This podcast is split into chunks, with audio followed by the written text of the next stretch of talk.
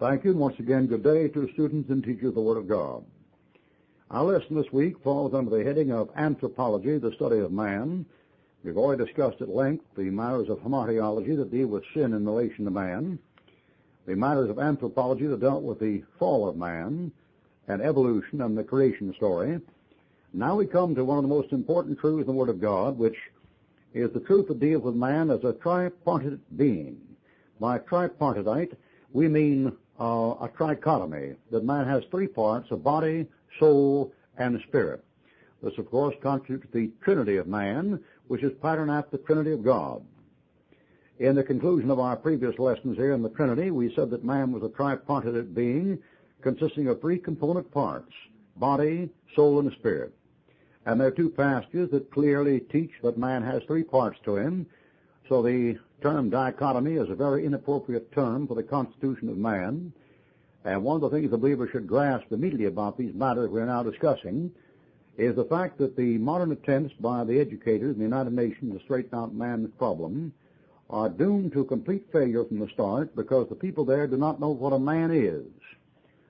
What could be more funny or more ludicrous or more tragic that a bunch of unsaved physicists, astronomers, psychiatrists, premiers, ambassadors, and uh, chairmen sitting down at a table to discuss the solution that mankind has and the solutions for these problems, the problems of mankind, when they don't even know what a man is.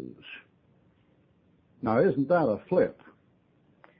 And yet that's what's going on. The National Education Association, both houses of Congress, the United Nations, and the Soviet Communistic Party, the Socialistic Republics of Red China and other groups are actually going around talking about man's problems and the solution of these problems, and there are not one out of 20 men in either group that could tell you what a man was if you asked him. Nothing could be any funnier than that. There is not one state university in the United States that, as a matter of curriculum, as a matter of definition, definitive terms of what they teach, can tell you what a man is. The King James tells you what a man is in 1 Thessalonians 5.23. He is a spirit, a soul, and a body. The verse, 1 Thessalonians 5.23, clearly states that man has three separate, distinct parts, and the distinctions may be slight in the mind of the indiscriminate scientist, but they exist nevertheless. For the Word of God is quick and powerful and sharper than any two-edged sword, piercing even the dividing asunder of soul and spirit, in Hebrews chapter 4, verse 12. The words are different in English, they're different in Hebrew, they're different in Greek, so they cannot possibly be the same. The word for body in Greek, of course, is soma. The word for body in Hebrew is the body, word for, uh, you see in the kosher meat market, bashar, the flesh. The word for soul in Greek is the psyche, the famous root term for psychology, psychosomatic, neuro, all that kind of business. And the word for soul in Hebrew is nephesh. The word for spirit in Greek is pneuma or pneumatos. The word is ruach in Hebrew. The words are not the same in Hebrew, they're not the same in Greek, and they're not the same in English. Therefore, to say they are the same is uh, etym- etymological lunacy, carried on by 90% of the National Education Association and the CIA, FBI, UNESCO, the Illuminati and the Fabian Society and any of the 3,500 organizations you want to name. Man has a body, he has a soul, he has a spirit. We know he does because the revelation of God given by the God who made man says he does. For example, God has a body, the Lord Jesus Christ. He said, He that has seen me has seen the Father. God has a soul, God the Father. No man has seen God at any time. God has a spirit, the Holy Spirit. The Trinity then is not a Roman Catholic teaching. The Trinity is not a tradition of man. The tradition, the Trinity, has nothing to do with religious tradition.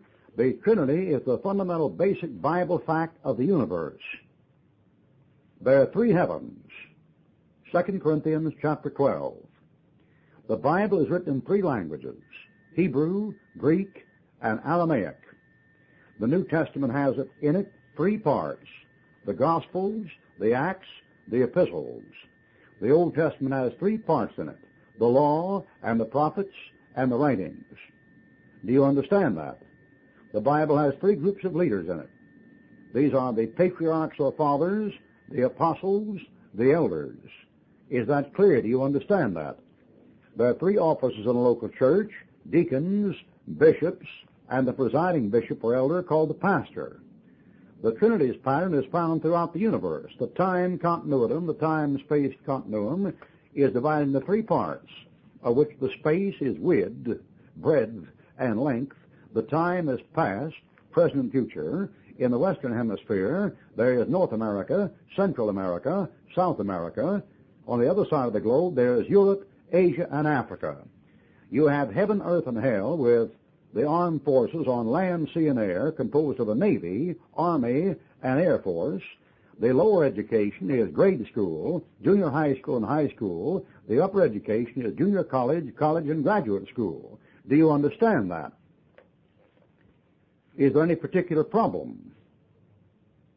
There is nothing on this earth that is complete that is not composed of three elements.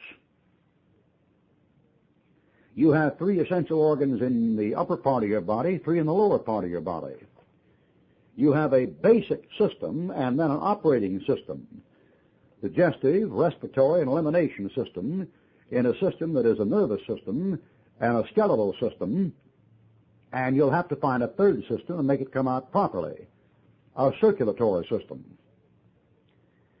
There is nothing in this universe that has reality that doesn't have three basic component parts.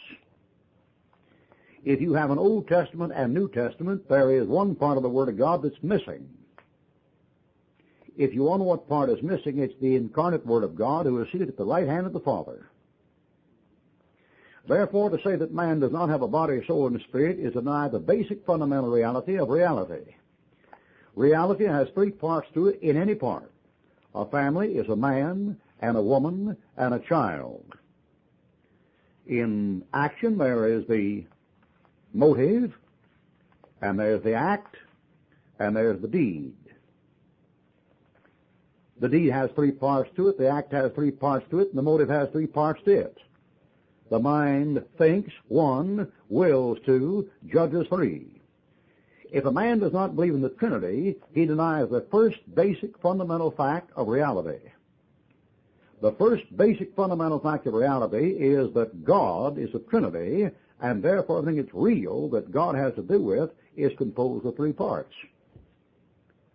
That's all there is to it. Every color has a chroma and a value and a hue. Music has rhythm. It has melody. And it has harmony. And without all three elements, you don't have music. Now this is basic and fundamental. When we say fundamental, we mean the King James Bible gives the key to all reality in art, music, literature, science, philosophy, chemistry, medicine, physics. The basic thing laid down by a King James 1611 authorized version is that everything with reality in it that you come upon has three parts to it. It doesn't matter whether you're dealing with electrons, protons, or neutrons, three parts, or atoms, an electron, and the third part. It has three parts to it. Without three parts, it doesn't exist. You have the saved, you have the lost, you have the Savior. You have God the Father, God the Son, God the Holy Spirit, one God in three persons. And if a man is not a Trinitarian, he should not be allowed to safely conduct experiments on anything in art, literature, music, drama, education, psychiatry, physics, chemistry, or astronomy. He's unbalanced. Man is made after the image of God. He's made the dust of the ground. There's his body. The Lord breathes into his nostril the breath of life. There's the spirit. And he becomes a living soul. There's the soul. Man is a tripartite being. Some people teach that the soul and the spirit are two words meaning the same thing. But they are definitely divisible according to Hebrews chapter 4, 12 and two words in the Bible never mean the same thing exactly. It is true that many passages of Scripture seem the term soul and spirit are used interchangeably, but there are other passages where this is impossible. Briefly then, this is the distinction. The Spirit gives man God consciousness, the ability to communicate with God. The soul gives a man self-consciousness, the ability to be a person, a personality. And the body gives man world consciousness, the ability through the senses to understand. We'll talk about the soul of man, the spirit of man, more in detail on next broadcast. But for now, notice that these three things match the three courts in the tabernacle. The outer court pictures the body, the holy place pictures the soul, and the Holy of Holies pictures the spirit. After all, even the tabernacle goes into three parts. You will find nothing in the world that doesn't bear the mark of the Trinity. You cannot be an atheist with your eyes open. There's nothing you see in the realm of biology, zoology, ethnology, the three races, Shem, Ham, and Japheth, etymology, the source of words, the kind of words, such as the lingual, the dental, and the palatal. There is nothing you can find under God's heaven that doesn't have three parts to it. The Almighty Divine Creator, the Alpha and Omega, has stamped indelibly the attributes of His character and His person upon the animate and inanimate, creation. Or as Paul says it, the invisible things of Him are clearly seen from the foundation of the world, even His eternal power and Godhead. So they're without excuse. If you're not a Trinitarian, you have no alibi for your ignorance. It is willful and deliberate.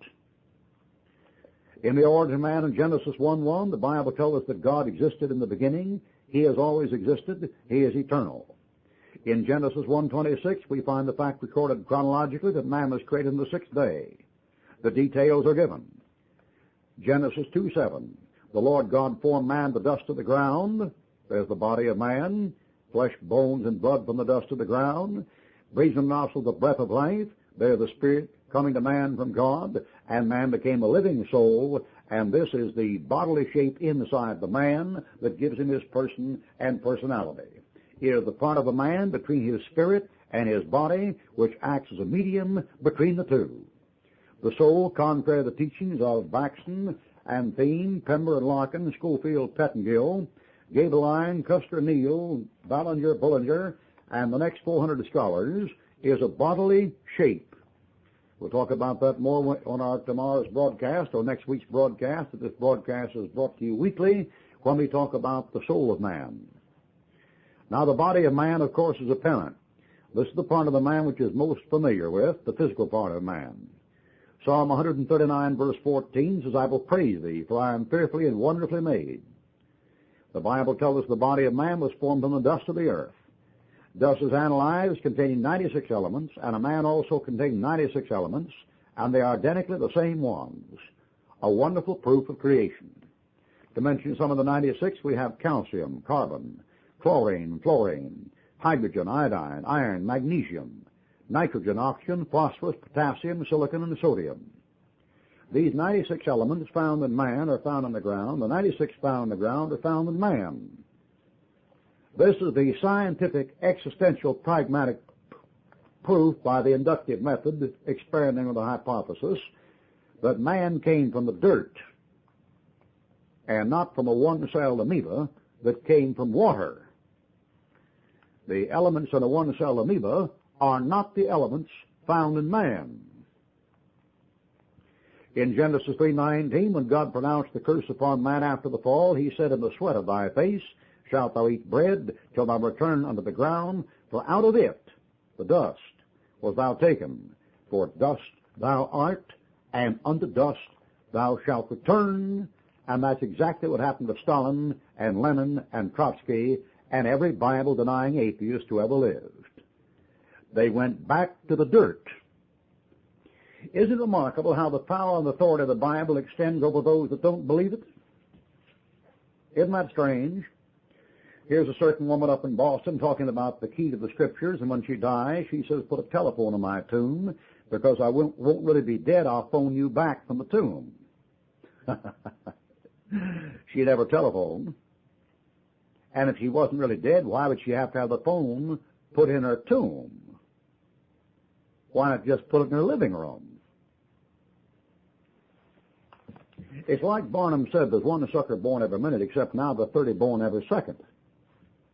Here's a man said, it's all in your mind, it's all in your mind. No, it's not, it's all in the dirt.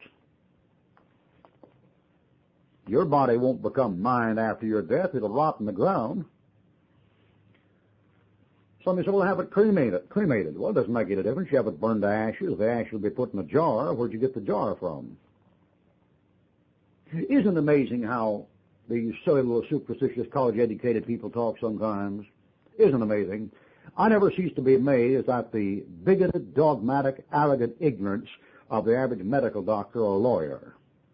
It's fantastic, isn't it? Here's a man riding around talking about what man to do, going to get the moon. And the old boy believed the moon was slung out of the earth. You know that, don't you? That's why they went up there to try to find life. They spent $25 billion a year money to try to prove something the Bible told them couldn't be proved when they started. $25 billion to try to correct the King James Bible. Must be pretty powerful book, don't you think? You say, why'd you say King James? Because many of the other Bibles don't begin Genesis 1-1 the way the King James begins it. You did notice that, didn't you? I suppose you people did. You did notice that Genesis 1-1, the Living Bible, doesn't begin as the King James did? I guess you noticed that. I'm sure you did. By translating as a participle, we've got a lot of winners these days. $25 billion a year money to try to make a liar out of God. And the same people thought the moon came out of the earth originally as a satellite, and most of them think it came out of the Pacific Basin. Well then, my friend, if you populated the moon, you died in the moon, you still wouldn't overthrow Genesis 3.19. You'd still go back to the dust. As a matter of fact, these scientists and evolutionists, they're beginning to think that in eternity there was an eternal universe that existed as a dust cloud. Did you dig that ditch digger in the dirt? Isn't that something? When all is said and done, a man, if he's an atheist, has to go by the King James Bible. The Bible doesn't give you any room to move in. It just pins your shoulders in the mat and then sits on you and leaves you right there. A man says, well, atom bomb blow you to pieces. It'll come down to the ground. The fallout will come to the ground. You should be buried in the bottom of the ocean. Well, the ocean will evaporate and go up in the air, and the rain will dump it out and dump it out in the ground. You say, well, I'll rot there in the bottom of the ocean, you know. Well, the bottom of the ocean is the ground. You won't beat a King James Bible out, no matter what you think. Here's a man who's had 10 years education, formal education as a geologist, and spend all his time writing these little Mickey Mouse Disneyland charts and evolution. The poor fool thinks because he's had 25 years of formal education, he's intelligent and talking about man this and man that. You know what happened to that fellow when he dies? They bury him. You know where they bury him? They bury him in the ground. He's all given an air conditioned, you know, vault, you know, and the body be preserved. It'll rot. You can't beat the second law of thermodynamics, entropy. You go back where you came from. No doubt about it. You know, so you say, why? If the book says it, that settles it. Well, the King James Bible pronounces judgment on the 20th century educated man. His education is no more important than if he never went to school to start with. It really doesn't amount to anything. That's what infuriates him, That's what makes him so mad. Did you ever stop and think about this? I mean, think for a minute. 98.9% of every modern progressive movement in science and religion and education and sociology and humanities is an effort to overthrow the King James Bible in the first 12 verses of Genesis. Now, now think just a minute. I mean, I realize some of you people right now are so boiling mad you can't contain yourself because you're uh, in your dogmatic, narrow-minded, prejudiced ignorance. You've had some wild idea that the education you blew your money on equipped you to talk intelligently. Now, now think just a minute. Are you ready? Now, now, I mean, get your prejudice out of your mind, you know. Let's don't have this mid-Victorian, puritanical, archaic, dogmatic nonsense by Bertrand Russell and John Dewey. Let's think clear now for a minute. You ready? All right. The Lord told that man he'd run his life.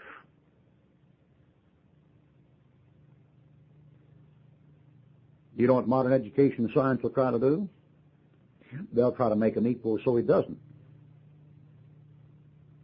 Ladies, if a man can't rule his home, he'll ruin it. Do you hear what I said?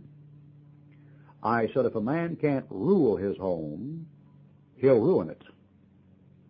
You don't believe it? Check the divorce courts. All right, next. That book told that man you're going to make your living in the sweat of your face. You're going to sweat for a living. You know what they're going to do? They're going to give you an air-conditioned office, an air-conditioned church, an air-conditioned car, and an air-conditioned house, so you don't have to sweat for a living. Science, education, religion are dedicated to overthrowing the Word of God. You know what happen to you if you don't sweat? Like some of you folks don't? When you get over 40, your body will be so filled with poison, they'll think you're going to have a heart attack because of strenuous living. When you get over 50, you'll start having your heart attacks, and somebody will say it's due to the nervous tension. And a lot of you drop dead before you're 60. You won't beat God out with any scientific advancement, known or unknown to man. Of course, you can try. They're trying. You know something about this? 99.999% of every religious, educational, and scientific and social advancement in the 20th century has been an effort to make a lie out of God. Now let's try it again. You know the Lord told that man? He said, when you die, you're going back to the dirt. You know what they're trying to do? They're trying to freeze them, sun up in the air, do everything in the world to get rid of that prophecy. You know how much they've succeeded in overthrowing that prophecy? They have it at one time in two billion five hundred million people. Living or dead. You know what that book says? It says about that woman, in sorrow you're going to bring forth children. You're going to have pain and sorrow in childbirth. You know what they're working on right now? Painless childbirth. You know what they're working on right now? Artificial insemination where you won't have to get involved with somebody to have sorrow. You know what they're going to accomplish by it? Absolutely nothing. Now this reactionary negative, negativism is what the educated man can't stand because he makes his living by fooling people. He makes his living by professing to be engaged in this great forward movement for the benefit of mankind. Therefore, this great modern progressive, this great liberal forward, on for the good of mankind, upward and onward, never backward fellow, has his income tied up with his teaching. And when you hit his teaching, you hit his pocketbook. Folks don't like that. You know what the Lord said about the three races in the first 12 chapters of Genesis? Read it. Do you know what they're at work at? You know what they're going to do? They're going to make them all the same. Do you know what they're going to accomplish by that? Absolutely nothing. Zero. You say, why? Because they've never hit the ball one time at bats for 6,000 years.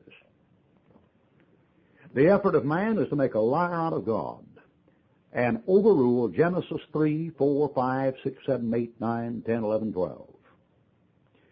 God has a chosen race, but they're not white Southerners. God has a chosen race, but they're not Africans. And they're not Europeans, and they sure aren't Americans. You say, we're going to prove, you're going to prove that God is true and every man's a liar. Romans chapter 3. And if you attain the progress and the stage of civilization of Star Wars, you'll have a civilization where people are in slavery, robots, and the murder and killing and destruction will triple. When God says it, that's it. And what you think about it is immaterial, so I'm not going to ask you. The body of man has five senses. Sight, hearing, taste, touch, and smell. He doesn't have a sixth sense till he's born again. All ecstasy, pain, sensation, ability is expressed into the physical body.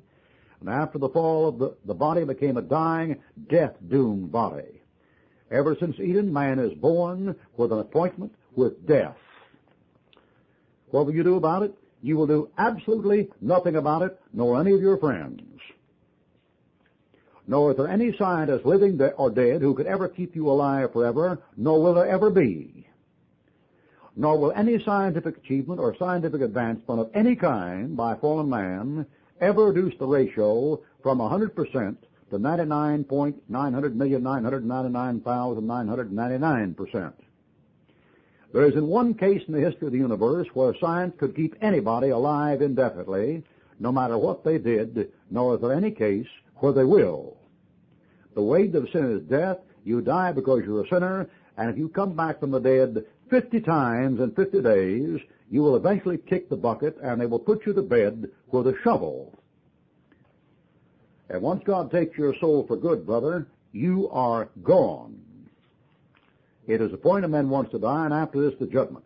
By trying to get rid of death, man is trying to cover up the obvious fact that he's a sinner, for the wage of sin is death. And until a man is born again, he only has five senses, and beyond those five senses, he can understand nothing. This is why the modern empirical scientific method believes in nothing that it can't see, hear, taste, touch, and smell. This is called a demonstrative proof, and according to Einstein's theory of meaning, the definition of the word, no term has meaning unless it can be demonstrated empirically, which of course is bat feathers. The unsaved man, being dead in trespass and sin, lives like an animal, breathes, smells, tastes, hears, and sees like an animal, feels like an animal, and in his most highly cultured moments is nothing but a highly trained animal, which is why he thinks he came from the animals. All animals have three basic drives, self-preservation, self-propagation, and self-gratification. And although from animal to animal these drives may vary in their fulfillment, self-gratification, self-propagation, and self-preservation are the only goals an animal has in mind. Therefore, every unsaved man listening to my voice at this moment has three goals. And whether they be disguised as religious goals, humanitarian goals, do goody goody goody goals, or make the world a better place to live in, that's the old buffer, they still come under the heading of self-gratification, for altruistic reasons, self-propagation, the sex instinct, or self-preservation, staying alive. No unsaved man has any higher goal and basic drives than any dog or skunk or ape that ever lived. And that's why Darwin capitalized on the unsaved condition of the lost man dead in trespass and sin and taught him that he was kin to an orangutan. As the Bible says you must be born again, that which is born of the flesh is flesh, that which is born of the spirit is spirit. Marvel not that I said unto thee, ye must be born again. Or as someone has so aptly put it, born once, die twice, born twice, die once.